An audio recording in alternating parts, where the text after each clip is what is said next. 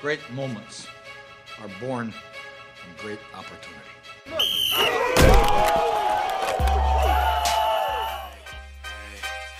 Last name ever, first name greatest. Like a sprained ankle, boy, ain't nothing to play with. Again.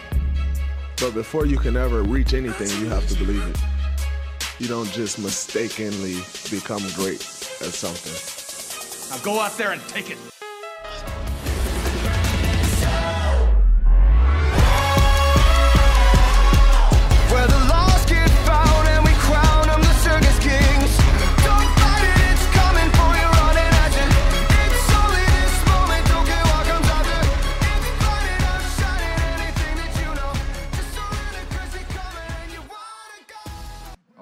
To talk about over the last weekend. And Luke, I feel like we talk about almost every week. And this is the tough part when it comes to doing the shows Monday, Wednesday, Thursday.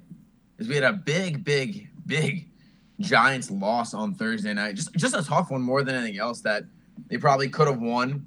But then over the weekend, there's the news that Daniel Jones and Saquon Barkley might have been seen at a bar without masks. Then there's the story, uh, the story that it's refuted that it was from last year. But then they were still at a dinner with with some other players like Sterling Shepard and all this nonsense that we'll have to dive into early on. Then the New York Jets lose another game, a real close one that we'll touch on later on against the Buffalo Bills, which to me says a lot more about the Buffalo Bills than it does about the Jets. In, in a win that was underwhelming to say the least, I would argue, after an 18 10 victory. And then, of course, the World Series Game 5. We'll touch on that towards the end of the show and Odd Man Rush at 12:35 as always. And Luke, you've got the Odd Man Rush today, and you're telling me that there might be too many stories for it, too good of an e- of an OMR perhaps. I mean, obviously, I get the Monday OMR this week, so not not the toughest in the game, but there are a lot of good stories coming out of the NFL. Also, I mean, not just good stories, some bad stories as well, some COVID-related stories, some baseball as well. So a lot to get to, and I, I quickly got to say before we start the show, I am.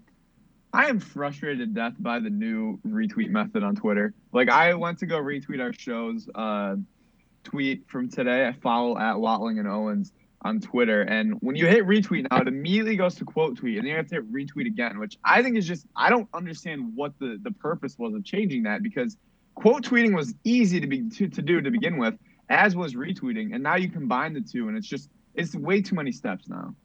It it's really frustrating. I, I don't know who I need to yell at about this. I don't think I'm going to spend too much time on it because at the end of the day, it's I don't tweet as much as you do. Although I've been tweeting a little bit more recently. You gotta tweet more. All your tweets seem to do pretty well, but it's very rare. But They maybe do. that's I've had a couple in the last stretch where I just completely pop off. I mean, it's utterly ridiculous the amount of retweets and, and the, the the the interactions, if you will, that I get. I mean, I've got the uh the website one that was a 26 liker. I mean, that's just beautiful. Any um, honestly self promotion I've found is like a very nice way to get some likes. It really is. Uh, the the news page design for the Oswegonian got me six likes. That's okay. Oh, Sopranos content does very well too. I'm noticing. Honestly, anything that gets more than like three, I'm feeling pretty good about myself. Oh, wow, I, had- have like I the a- same. I had a 30 liker uh, four days ago. My first Really? hockey game with NYO. That was Yeah, a good and- time, man. That was that was fun. I was sitting there, a little freshman with the the buzz cut, clean shaven. Oh, a gorgeous black on black black suit, black shirt, and a, a golden black tie. Oh, beautiful. I have to shout out the people, the Oswego people that are in media because they're like the cycle of people that like all my tweets. So like, I got I got to give a shout out to, to all the guys that uh that like and girls of course too that like all my tweets because I, I have a very uh loyal Loyal uh, fan base. fan base That's right. that gets me like four likes per tweet and I'll take that. That, that brings a smile to my face. Also, I hit over 500 followers this weekend. Did Wow. not realize. I'm at like milestone. 502, 503 now. That's Let's big. see. I mean, big 501. weekend. for So I think. I might have lost a follower. Oh wow. I Someone, might have lost one, but we're still there. because you, I don't you even know who's number 500. The followers come there to see content. If they see you're not But I can't. out, If I tweet everything I think, no one's gonna care. that's Like basically I've got to do. perfectly craft my my tweets because I'd when like- I don't, they're really bad. I mean, I have tweets that was like nice catch this time, Evan Engram, or something like that, or like nice hands this time, and no one. one liked it. I mean, I thought that was pretty clever. Oh, I thought I did in like moment. That's that's on me. Uh, but yeah, I, mean, I had like three tweets in a row about Seahawks Cardinals last night, and they all got at least three likes. So I mean, that, that's a win at the end of the day. That is. So we'll, we'll, we'll jump in now with the Giants. Enough of this Twitter nonsense that the people really don't come here to, to hear about. But we'll we'll start with the the, the debacle, the the maskless video in which Daniel Jones and Saquon Barkley were shown to be maskless. They weren't practicing social distancing, and it, I believe it was um what was the guy's name? It was DJ Lugnut.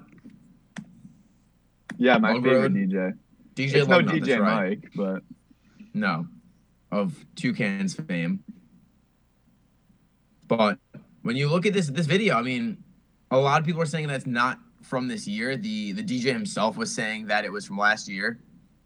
But also there was a video or picture of the the rookies on the team this year on the actual in in the video or in another picture along along with those tweets and you know, you're not going out with college players that obviously didn't play in New York. So I wonder what that's the the scenario in that realm.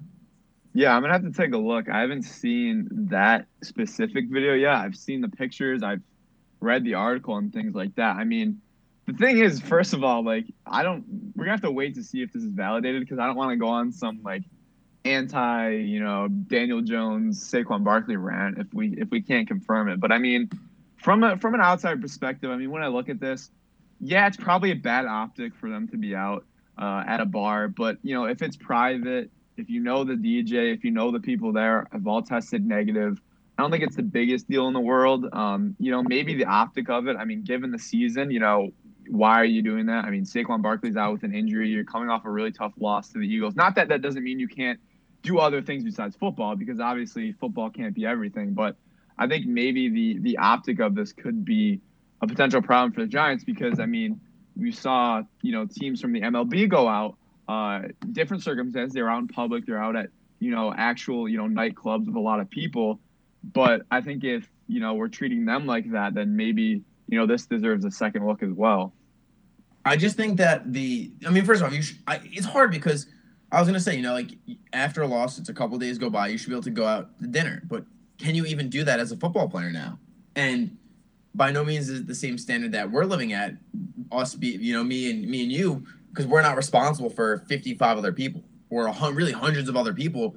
If you go out to the not only just the players but the coaching staffs, their families, and then the players on the other side of the field, and I don't want to say that it's a bad thing because I don't know if it's true or not. You know, I I thought it was true, but all these things kind of make sense.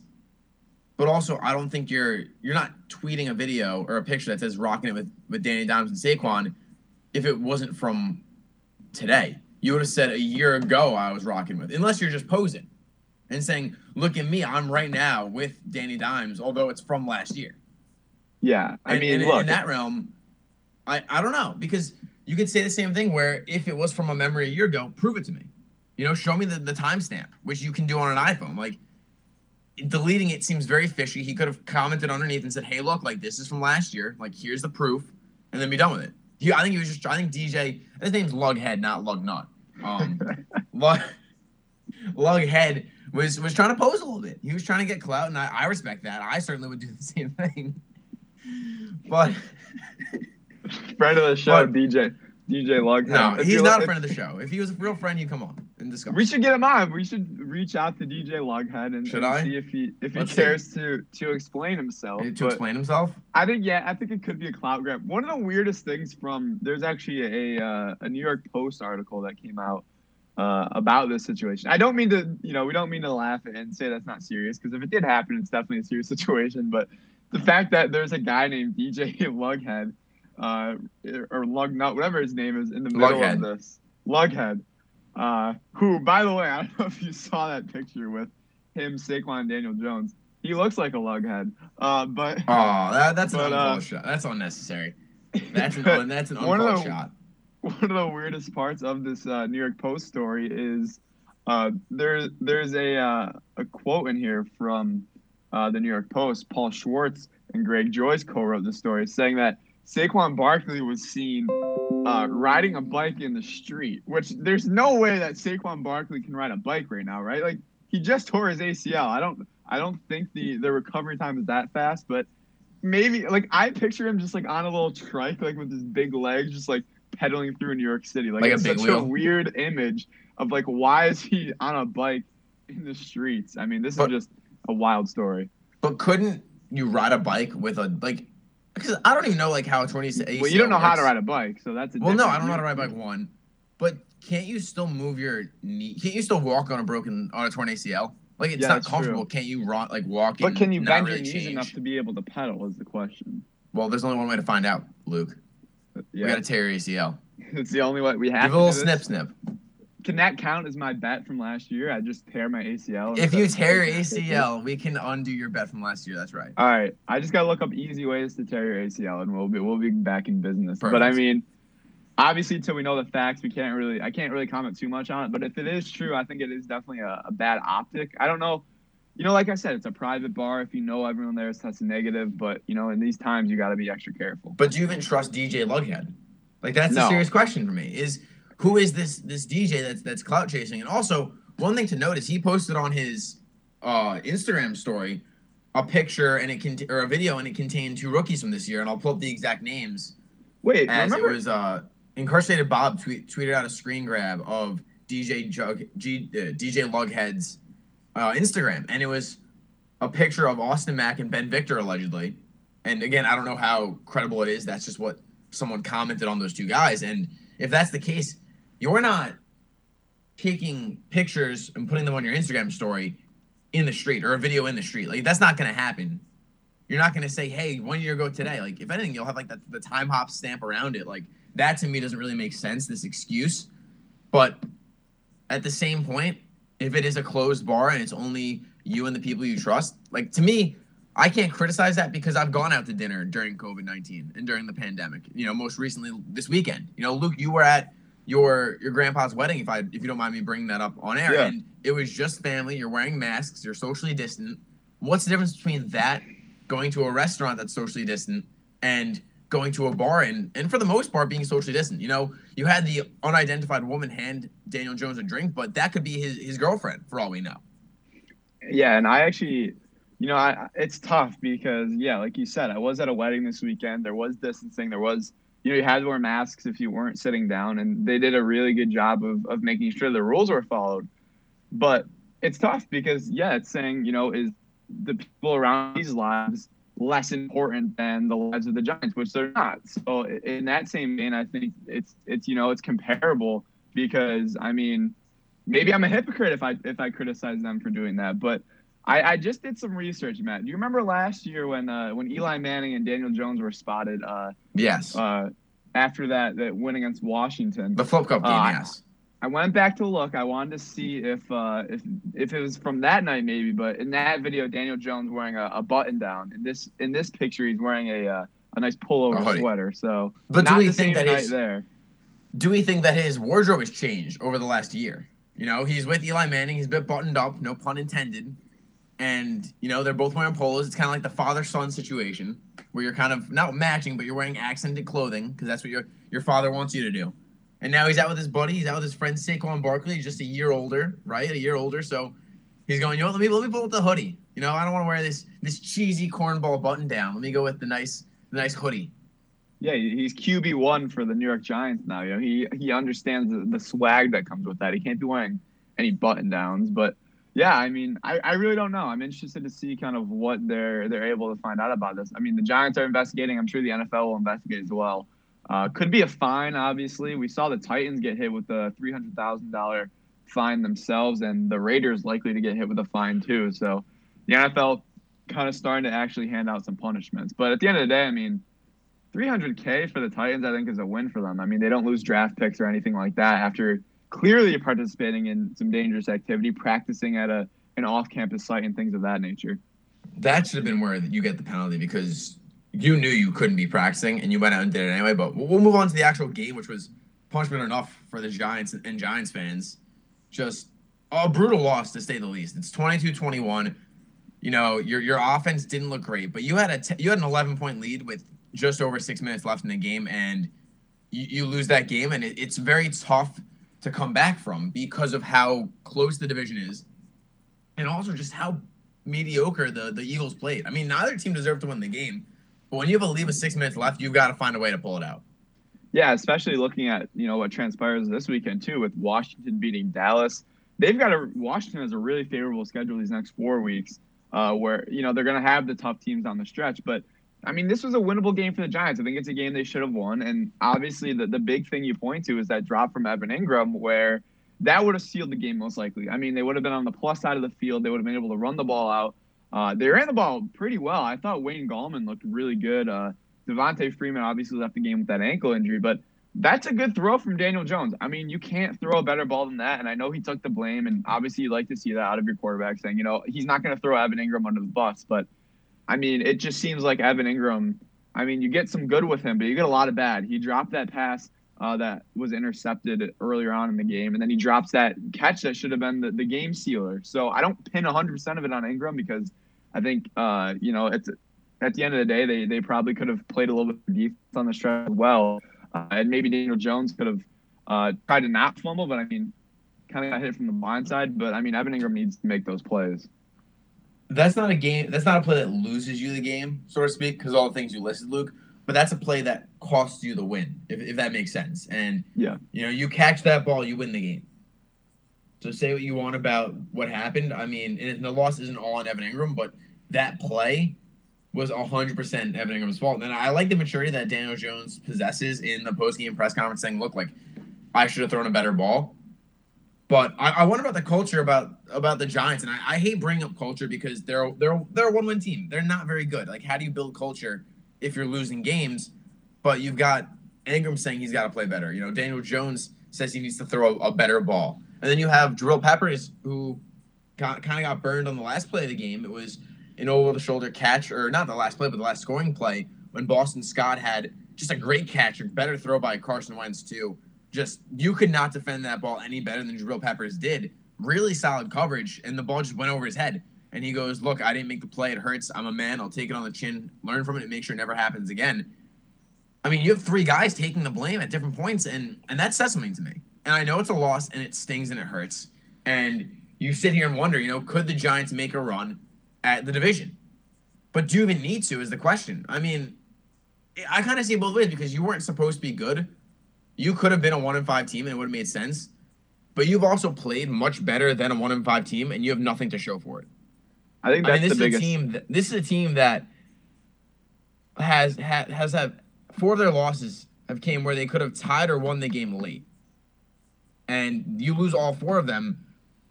I guess you end up beating the Washington football team as one of those kind of close scenarios, but that's a, that's a tough pill to swallow for your team trying to build a culture and, and really build yourself back up with a new head coach. Yeah, and that's the thing I think that's tough because you like to see them playing these close games. But I mean, if they could have grabbed a couple of these wins, they're sitting right there in first place in the NFC East right now. And not a team that we expected to contend, but it's like, you know, that Bears game, I think they should have won. The Rams game, maybe now they would have to score a touchdown and convert a two point conversion against that Rams defense that's been pretty solid this year. So maybe they don't win that one. The Dallas game you'd have liked to win. So there's, you know, two, three games right there that you think they should have won in addition to the Philly game. So I think those are big games uh, for the Giants that they lost. But again, like you said, I you know at the end of the day, the NFL is about wins and losses. The Giants have a lot more losses than they have wins recently, but you have to like the level of compete you see from them. You know, they're going to go out there, they're going to compete in every game, uh, and but we'll see. You know how long that lasts. I mean, you had Tampa Bay coming up this week.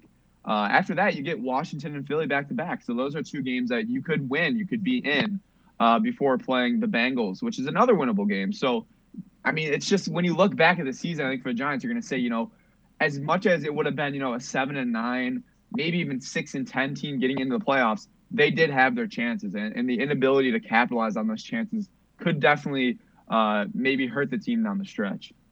But do you think being in these games late is a good thing, or or is it bad that they can't close these games? Because, like you said, Luke, they went half of these games that they had a chance in late.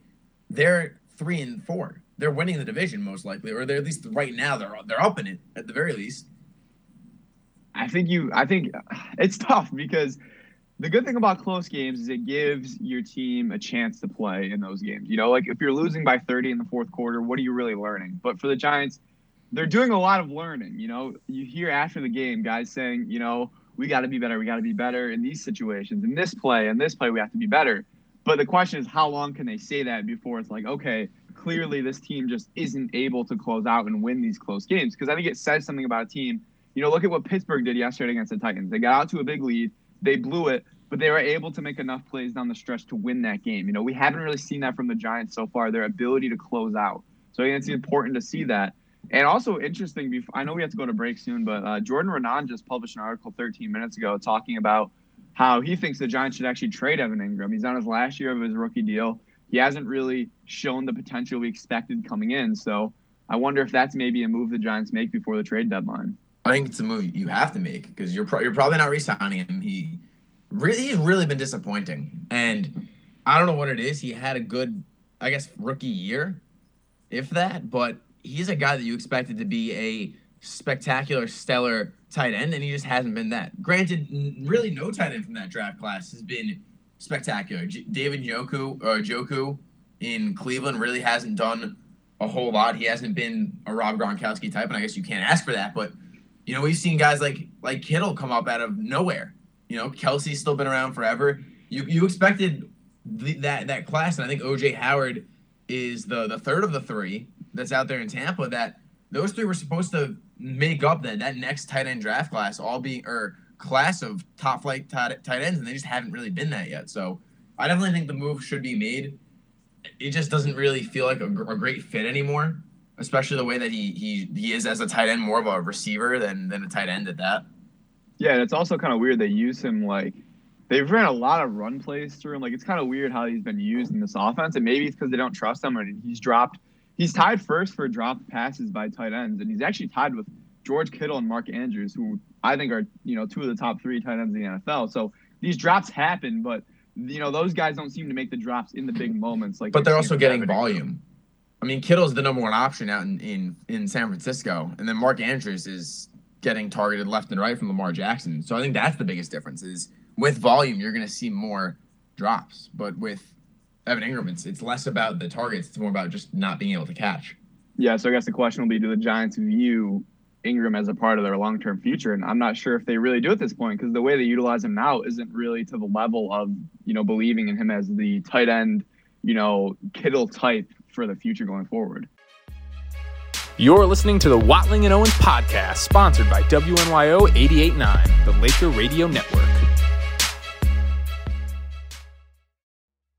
Back on the Watling and Owen show here on a Monday afternoon now as we reach the bottom of the hour. And look, the Buffalo Bills, they got it done. Boy, was it ugly. But they got it done. An 18 10 win in which the Bills kicked six field goals after dropping to a 10 0 deficit. And it was just an ugly game, to, to say the least. It- it- the Jets looked like they had something going with that 10 0 lead. Uh, Dallin McLogans was calling the plays, the offensive coordinator for the Jets. You know, Darnold looked a lot better. But then again, a theme that we've seen a lot really in the Gase era, especially against the Bills, is the Jets could not make any kind of second half adjustments, and they were just embarrassed in the second half. It was 23 total yards, four net yards with four sacks in that second half, and again with the, with the Jets, you, you like the offense in the first half, but you've got to be able to adjust and make changes on the fly. Yeah, it was really a weird game to watch because you had the Jets come out firing all cylinders in terms of their offense. I mean, the run game looked good. I thought P. Ryan looked solid. They were giving him touches. Frank Gore mixing him in the mix as well. And I was really impressed with the debut of Denzel Mims. He had four catches uh, for for over for 42 yards, and all those came in the first half as well. So it was kind of like the tale of two halves in this game because the Bills' offense came out, they stalled on early. Not that they didn't sell the whole game because they weren't able to, to find the end zone despite putting up well over 400 yards. But I, honestly, the, the biggest thing to me was, yeah, the Jets failed to make adjustments. I thought the first half they looked really good. They let Sam Darnold get out of the pocket. They let him make these throws. He made a couple really nice throws. He had one throw to Perriman where he just arched it over the defense perfectly into his hands. He looked really comfortable. They were getting him outside the pocket, as I mentioned, so he's not getting hit as much. And then it's like that entire game plan went out the window in the second half. They started off with a 12 yard run from Frank Gore. And after that, they didn't have another play over five yards for the remainder of the game. And I can't really blame Sam Darnold for that because they, he wasn't put in a position to succeed by the offense, by uh, Loggains, the offensive coordinator.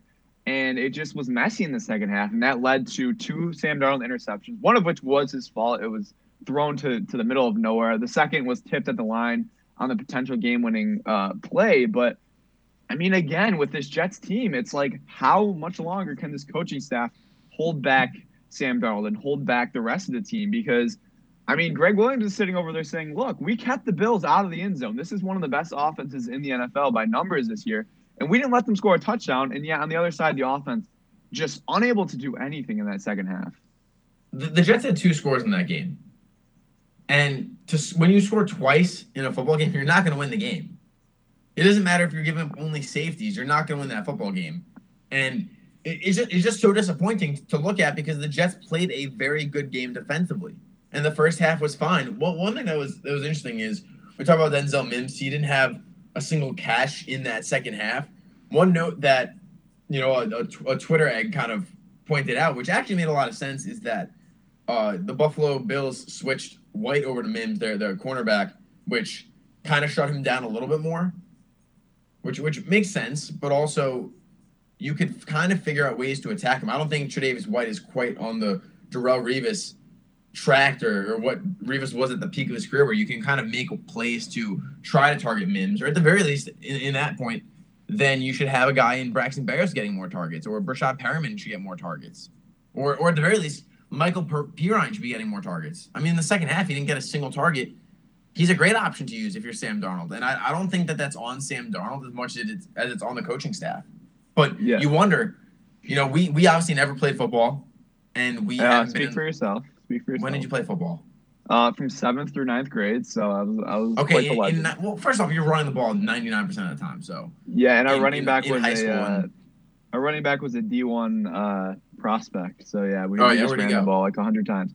Uh, he actually didn't pass the SATs, so he is. Uh, let's just say he's not in a, uh, a college right now. I'll say that he's he's in a different institution.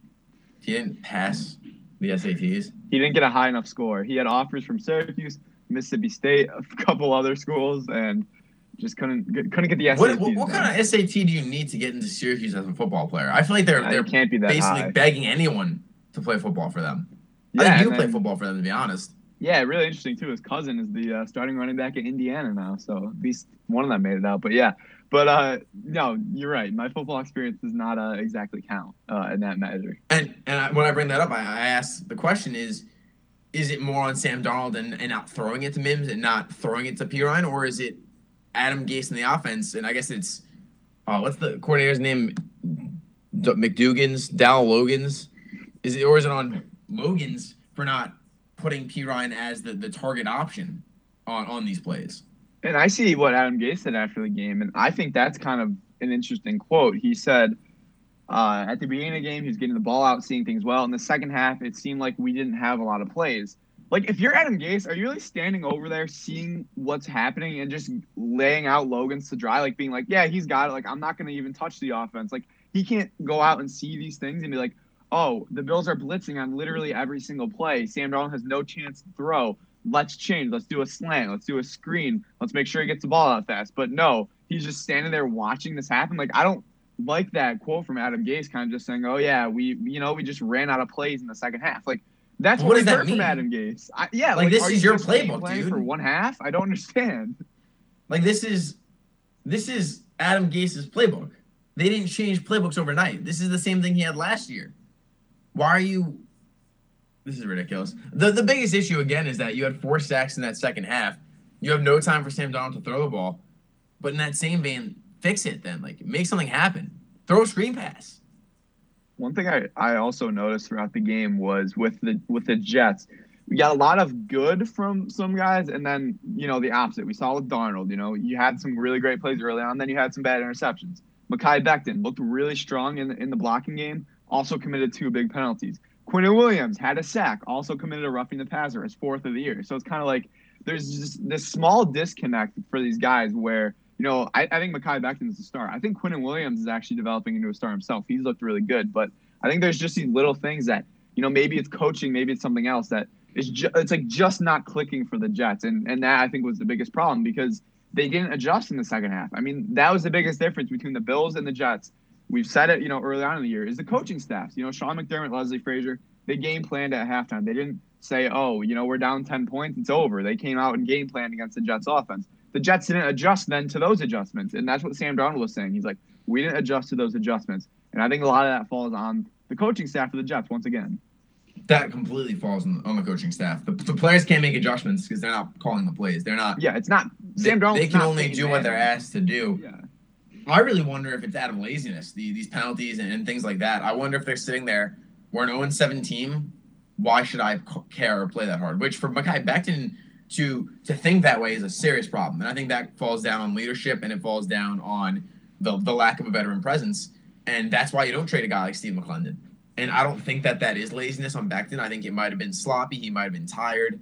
You know, if you're getting blitzed every single play, you're going to get tired. This is first game back. You're not really weaving him in, in and out of play. He's thrown right back into the fire. That could be part of the issue. As for Quinnen Williams, maybe he just, you know, with running the passer, that it, I mean, it's hard to make an assessment because they're so frequently called. And you Yeah, sit there and say he could barely touch Josh Allen and, and get flagged for a 15 yard penalty and suspended or not suspended, but but ejected in all likelihood. So you kind of wonder what that's all about. I think that's kind of more what it's touching on. Is it's just the current NFL game is really hard to get sacks and, and pressure the quarterback without taking penalties. Well, yeah, but also the Quinnen Williams was just him basically headbutting the face mask of Josh Allen, which was just kind of a weird penalty to take. He didn't even like bring him down. He kind of just like headbutted him, which was kind of a weird thing. But I mean, and, and looking at the other side, we haven't really talked about the Bills that much. I mean, it definitely was a concern. I mean, you can't find the end zone, but you can kick six field goals. I think is is a major problem for for the Bills. I mean, they could have had eight field goals. Bass was six of eight kicking, which is just ridiculous. Like you shouldn't have your rookie six round pick having to kick eight field goals per game. And I mean, yeah, there are some bright spots. Like the defense showed up, but it's against the Jets. We said going into this week, we said if the defense is good, we're not going to really say anything about it. If the defense is bad, that's when there's a problem. So we can't really assess the defense at this point because they look good against the Jets. And the offense, I mean, you have to score touchdowns if you want to win in the NFL. I mean, obviously when you play the Jets, maybe not the case, but the inability to find the end zone, I think, was was the biggest problem for the Bills yesterday. It's, it's interesting because you look at Josh Allen. He had a really solid day. I mean, 30 of 43, 307 yards. You know, no interceptions is really big. You have a you have a, a rating of 90. Like that. That's a good game. But I, I really wonder what happens when you get into that red zone because I don't think the Bills punted at all the entire game. If not, they punted on their, their last possession, but I don't think they did that. I think they ended up getting the field goal to put them up by eight.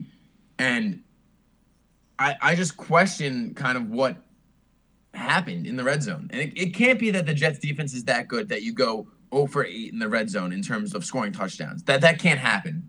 You can't be stymied by a Jets defense that literally let you walk down the field half the for the second half of the game.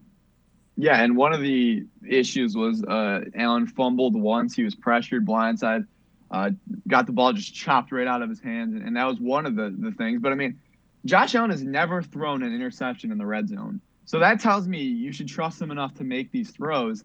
And it just seemed like every time they got in the red zone, they didn't trust him to make these throws. They didn't let him go deep, which is fine because the Jets gave up a lot underneath. And that was, I think, the biggest development this week for Josh Allen was he hit those throws. He actually made five yard passes, which you expect any college level quarterback to be able to make. But he made those throws. He took what the defense gave him. He didn't try to force it. That was great. But once in a while, you have to make a big play. And I don't know if that's on Brian Daboll for not making the calls or if that's on Josh Allen for not wanting to make those mistakes. But at some point, you have to at least try to, to find the end zone. We didn't really see that. And one of those was Tyler Kroft had a Daniel Jones moment where he caught the ball, had 30 yards of grass in front of him. He stumbled and fell to 20. I mean, that obviously could have been a touchdown, but it just seems like they're they were unwilling to let Josh Allen make those plays, and maybe that falls on Josh Allen himself because I thought a few times he tucked it and ran instead of make trying to make a throw, and maybe that's the reason why. But at the end of the day, like you said, I mean, you you have to score touchdowns, and the Bills didn't score touchdowns. And I it just doesn't make sense to me. The the not being able to score touchdowns. And I don't know why you're not attacking the Jets defense. It's the it's the Jets. You can't play to like this is a game. This is a, a perfect example of a trap game. And I said it on air last Thursday where if the Bills weren't on a two game losing streak, I would have picked the Jets in this game. And I probably should have picked them anyway because they ended up covering by a wide margin. I might add. I think it was like it was like 14 and a half by the start of the game. But you shouldn't be playing so passive against this Jets team because you can make mistakes against them. You know, if Josh Allen throws an interception in this game, that's not a big deal because he should have touchdowns in this game too. Yeah, exactly. An interception's not really going to hurt you at the end of the day. And I mean, but look, where the Bills are right now, they're in a great spot. I mean, they're a game and a half up on Miami for the AFC East. They're two and a half up on New England. They're playing New England this weekend. But I mean, the, the question is, what's the ceiling for this team? And right now, I still think they're a 10 and 16 that maybe wins week one. But I mean, they're lined uh, week one of the playoffs. But right now, they're lined up with the Ravens, and I don't think they beat the Ravens as this team is currently playing. So I mean, like the Bills could go 10 and 6. They could win the division. They probably will win the division, but you know, is losing in the first round another disappointment? I think it is. I think you expect more out of this team. I think you expect them to win a game or two in the playoffs. And I mean, the way the defense has played, the way the offense played last week, I don't know if this is a team that can be successful in the playoffs as of right now. I mean, they've got a lot of chances to prove it. They've got a lot of tough matchups down the stretch to become that playoff caliber team. But as of right now, it just looks like the team from last year that beat all the bad teams, you know, beat a couple of good teams, but at the end of the day, weren't going to make any noise in the playoffs. I would argue they almost look worse than last year because at least last year it was it was a surprise. You know, you had a legitimate defense. Right now, they don't have an elite side of either game. You know, you you talk about Josh Allen and the offense. They were good the first four or five weeks, but four weeks really. Since then, they haven't looked good. And I don't know if that's the play the teams are playing or whatever it is, but right now they're not a they're not a team that has a dominant side of either game, and that's a really big concern for a team that I still think will go ten and six because to be honest, their schedule it's not that hard to not go 10 and 6. You've put yourself in a very strong position where you can afford four losses. And if you run through it, you know, the Seahawks could be a loss, the Cardinals could be a loss, you know, the Steelers could be a loss, and then one of the Patriot games. That right there, you're 10 and 6. And it's really not that difficult. So No, I- I think it's just so odd because they can be 10 and 6, which is very good, but I feel like they're almost beyond that point. They're beyond the let's make the playoffs. This is a Bills team that needs to start winning. and needs to start showing it in the playoffs, and they just haven't yet. Yeah, exactly. That, that's my biggest thing is, you know, how long are the Bills the they can't be the lovable losers forever. You know, if they want to be a winning team, they have to win the big games. And that's not just the playoffs, that's the regular season as well. And as bad as New England's played, I think this is a big game this weekend because New England has just absolutely dominated the uh, the Bills. You know, Cam Newton struggled. Bill Belichick still Bill Belichick. I think it's a big game. And then you look ahead next week for the Seahawks and then the Cardinals. I mean, these are games where you can prove yourself. So there's going to be chances. I just don't know how often the Bills are going to capitalize on those chances to really prove themselves. And that that's the biggest concern is can you figure it out? The defense looked good, but I don't think that says anything to me. No. It really doesn't. I mean, you Sam Darnold throws two interceptions, but the second one to me really isn't his fault. You just had a really good play by the Buffalo Bills. The defensive lineman jumps up, makes the stop. The first one probably shouldn't have been thrown, but at the end of the day, this is a game again that tells us a lot more about the Bills in the sense that they they beat an, un, an unwinnable team, a team that's probably going to go 0 16 by eight, and that scares me if I'm the Buffalo Bills. Yeah, and obviously for I always say every division game is tough, but you definitely want to win. And I mean, this could have been a game where they put up 42 points if they were able to find the end zone. They end up only scoring 18, so definitely some some level of concern there. You're listening to the Watling and Owens podcast, sponsored by WNYO 889, the Laker Radio Network. Welcome back to the Watling and Owens show. Odd Man Rush on a Monday. Dive right into it. You know, it's 1241. We we talked a lot about about uh, football throughout, and now we'll move a little bit beyond the local teams, but a little bit of a local flair with former Giants and now current Browns wide receiver Odell Beckham Jr. will be out for the season after tearing his ACL, uh, making a play on an interception return. As I mentioned, he'll miss the rest of the season, and I mean, it, it sucks to see because Odell. I mean, he put a lot of heart into that play. You know, maybe he shouldn't have been going so hard uh, for an interception. You know, trying to make that tackle, but this is a tough loss for the Browns and for Odell Beckham Jr. You know, all the ups and downs of his career, and now he's set to miss this year, which has been the best year of the Browns franchise, and who knows, you know, 25 plus years. I feel awful for Odell, and th- there's really no way he, he would have won that scenario because if he didn't try for that interception, you know some talking head was going to Oh, come yeah. on the air and be like, oh, Odell Beckham Jr. should have made the play. He should have tried. Look at DK Metcalf running down and, and, and getting knocking down who was a Budda Baker. But like no, like I knew you'd hate that. I knew you hated the DK Metcalf. No, I love it. I think it's a great Uh. play. But now you're gonna have people say, "Oh, if Odell didn't try," people be saying the same thing about Odell, or saying the opposite, where he should have tried to make the play. And look, he's not paid, paid to to stop interceptions and stop pick sixes. That's not his job, but you just feel awful for him. And I I I, I don't want to say I hope he he moves on from Cleveland because maybe he wants to stay there, but I really hope he gets put in a, a better situation because this is a Hall of Fame caliber wide receiver from his first three years of the of his NFL career, and it just hasn't been there since. And it, it's so unfortunate because he's such a seminal talent, such a good talent. But then you sit here and and see the things he says off the field and the the the not even the antics anymore, just him saying him taking off his cleats at, at the end of the game two weeks ago in the loss, and it's just so unfortunate. You know, I, I wish he'd be put in a in a better spot. I don't know what that position would be. You know, Is maybe it's Green Bay. Is Green Bay a good spot for him? But is there a good spot for Odell? I mean, it seems like he self, you know, harms more than anything. It seems like at, at this point, not with this obviously, but I'm saying in terms of his personality, it's like where can he go that's really a good fit for him? I mean, I think the Giants would still be a fine spot with Joe Judge. I think they, I think you'd be fine there because the fans can take it for the most You part. want that the younger fans, though? at least.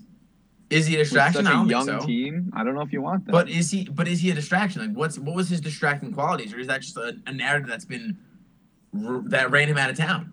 You know, what well, it seems like issue? every. It just seems like every other week he's in the news for you know, like you said, taking off his cleats or you know, is kicking the net or it's, But does that you matter know, to the, the trade players? rumors that seem to pop up every other week? Like, But I is think that something that matters to the players and the coaching staff, or is that something that the media sits and runs with because there's nothing else to talk about? Well, that's the question. Is it, you know, does it leak into the locker room or not? And obviously, we don't know that. So, you know, maybe it is just a, a narrative at this point. But I think there's, you know, there could be something to be said for kind of what surrounds him.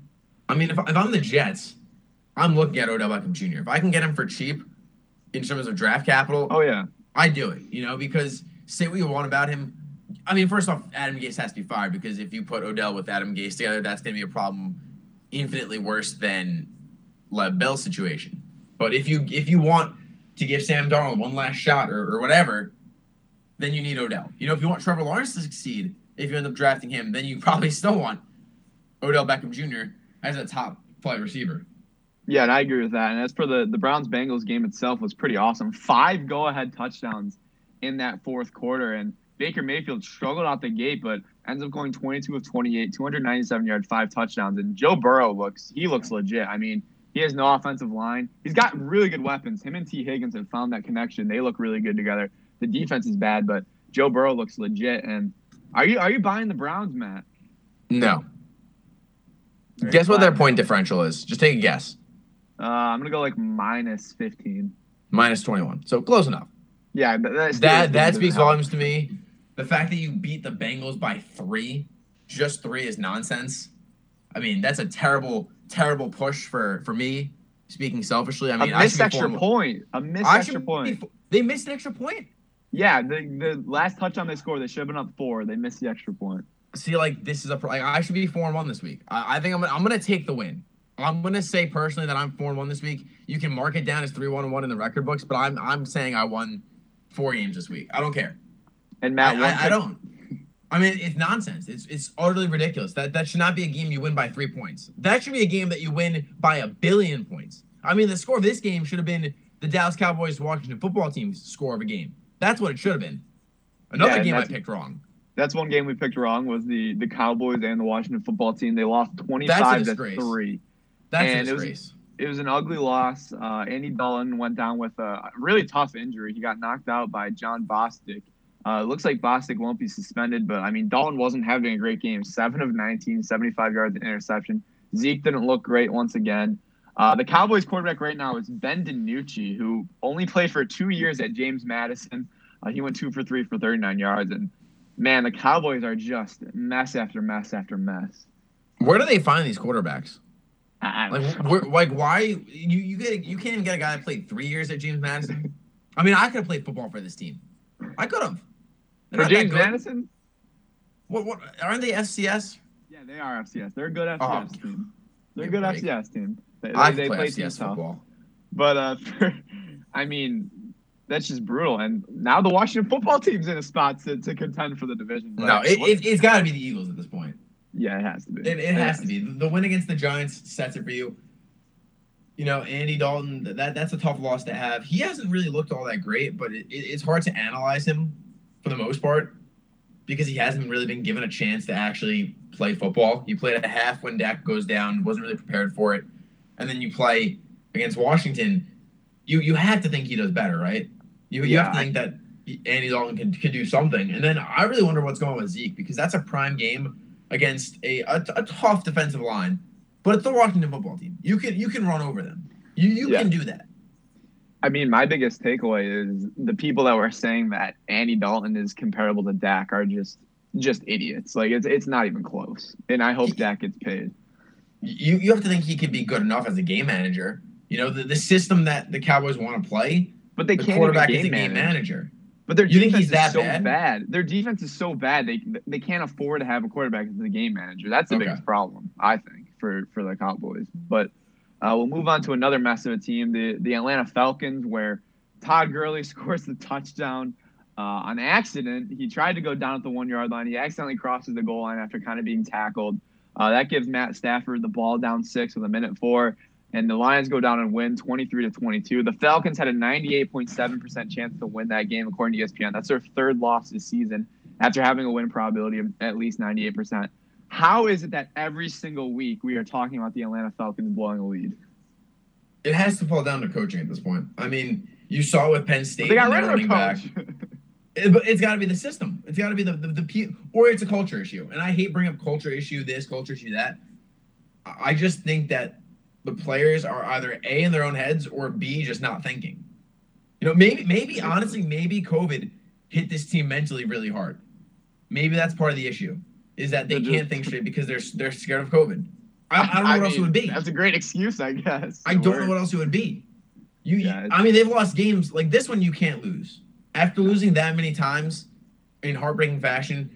Someone's got to be better on this, and you know the coach should remind Todd Gurley, "Hey, don't score a touchdown here." You know the, the quarterback Matt Ryan should say, "Hey, Todd." They did. They said it in the touchdown." huddle. They said it in the huddle. They said, "Hey, do not score a touchdown." They, and Gurley said they said that. He just messed up. But then, but how do you mess this up? Then it doesn't make any sense. I don't know. I mean, I, I really, I really don't understand it. I don't. yeah, it, it's a circus show there right now. And uh, we'll move on. Couple more stories I want to get to. Let's talk about Tom Brady and the Buccaneers rolling over the, the Raiders 45 to 22. And meanwhile, Bill Belichick and company blown out by Jimmy G. You know, didn't have a great game, but Jimmy G and the Niners uh, blow out Cam Newton, 9 of 15, 98 yards, three interceptions. He gets benched for Jarrett Stidham. Remember the first two weeks when everyone's like, how did everyone pass on Cam Newton? Well, maybe this is why. Again, doesn't have a lot of weapons. Julian Edelman's been just non-existent this year, but I mean, it's definitely a bad. I think it's a bad look for the Patriots with Tom Brady having all his success. Well, they are just absolutely struggling right now. I, I really think COVID kind of hit Cam Newton a, a little hard. Maybe not to the extent that it that it's hit other guys in the league, but I think that it's been an issue. I mean, he missed a couple weeks of play, jumped right back into it, and he's looked very average the last two weeks. But in, that same vein, do you think Tom Brady would be having the success that he's having in, in Tampa with Julian Edelman and no other weapons? Like, no, like that, that's not feasible. It's it's a mix of both where you want talent around you, but also Tom Brady, you kind of knew what you had in Brady, and you knew the steady force he would be, where he probably wouldn't have been throwing three interceptions in a football game. So it, Yeah. it is interesting, but also it, it was time to end the era. Like this is the time now for the Patriots where they're going to struggle for a little bit, and that's something you just have to come to expect. Yeah, that that's the biggest thing. And we'll move on to uh, as we wrap up a serious, obviously COVID story with Jags running back Ryquell Armstead, who has been hospitalized twice due to COVID nineteen complications. He's been having some respiratory issues. He was originally slated to be the starting running back after Fournette left, but now he'll miss the rest of the season. Also, Wisconsin freshman quarterback Graham Mertz tested positive uh, for COVID after having a breakout game, but. Uh, for Ryquell Armstead, I mean, obviously that that's tough because we've talked about, you know, most of the guys have been able to recover, but we saw the LSU quarterback; he lost about 15 pounds uh, before the game. We saw we talked about Cam Newton maybe struggling because of it. I mean, you know, we say these guys are obviously prime athletes and things like that, but it, it has affected some of them clearly. I mean, this is the problem when we talk about co- uh, college sports here in Oswego. You see the cancellations of games due to, uh, or the season, I should say, for winter sports. And, you know, I'm upset about it, but also, do you want to risk players that are young getting COVID and possibly affecting their lives for the rest of their lives? And you saw it here with Armstead. You might see it with Mertz as well. It's scary. You know, there's nothing else to it. Is that it's a scary disease that I think has lost a lot of the flair or the this the scariness of it with the cases at some point during the summer starting to go down, you kind of lose the the impact or the importance of it. And it does affect people, and that's the scariest part about it is now that you have this young kid in Armstead who has heart and lung issues for the rest of his life, most likely. I mean, it's really scary. You're listening to the Watling and Owens podcast, sponsored by WNYO 889, the Laker Radio Network. back on the Watling and Owens show here, and Luke, you, you teased after or before the break about the the Steve Cohen situation where he might not be able to own the Mets. You've got New York City Mayor Bill De Blasio evaluating Cohen to seeing if he'd be allowed to buy the Mets, and, and I'm trying to read through the story here now, and correct me if I'm wrong, but basically the, the Mets do not own Citi Field; it's leased through the state. And the Citi Field lease states that a transfer of ownership is a permitted transaction only if the buyer is not a prohibited person. Prohibited person is anyone that directly or indirectly controls, is controlled by, or is under common control with a person that has been, excuse me, convicted of a crime in criminal proceedings for a felony or any crime involving moral turn turn turpitude. Turpitude. There we go. Um. Sure. Yeah, De Blasio. Um, another way to just be enshrined in the least favorite uh, public official in all of New York City history. Um, not not my own leanings, just the the idea that a lot of people do not like De Blasio. This certainly is another tip in their in their caps with a feather or feather in their caps. And De Blasio has been on record, Luke, saying that he wants A Rod and J Lo to own the Mets, saying it'd be good for the Mets to be owned by people of color it would be good, but also, and, and, it is very good to have people of color in ownership and in high positions of power. It gives them oppor- other people of color and other minorities opportunities. But personally, I don't like the the narrative that Steve Cohen shouldn't be able to own the Mets. You know, I think that he's had a shady past. And if you think that his morals aren't the strongest, then that's one thing. But this kind of feels like De Blasio is doing this to make sure that J, J, J Lo and A-Rod own the Mets. Yeah, and not only that, but I mean, this could affect the Mets offseason this year because I mean, the ownership meet, meeting is supposed to go on in November. You expect he's going to be pushed through, but if De Blasio is able to kind of change this, if he's able to say, uh, no, you, you can't have the Mets because of your past, because you've been convicted of felonies, because you've been convicted of crimes in, in a in a public court, uh, I mean, even if he allows him after doing his, you know, background research, I don't know what that would, you know, convey. Maybe seeing if he's still, you know, that same kind of guy. But I mean, this could mess up the Mets free agency this year as well. I mean, if you're not able to know who the owners are, if you're not able to know who's, you know, signing the contracts for these guys, it could also affect that. So there's a lot of layers to this scenario where, you know, obviously if De Blasio thinks that Cohen is still kind of, you know, shady or, you know, a felon and things like that, that's one thing. But it just seems it kind of feels like it's just like him being like oh look like i'm i'm the guy that decides who can own the mets like it just but seems like it, that it feels like bit. it feels more like he wants a-rod and j-lo than anything else which he which he said and i wonder about his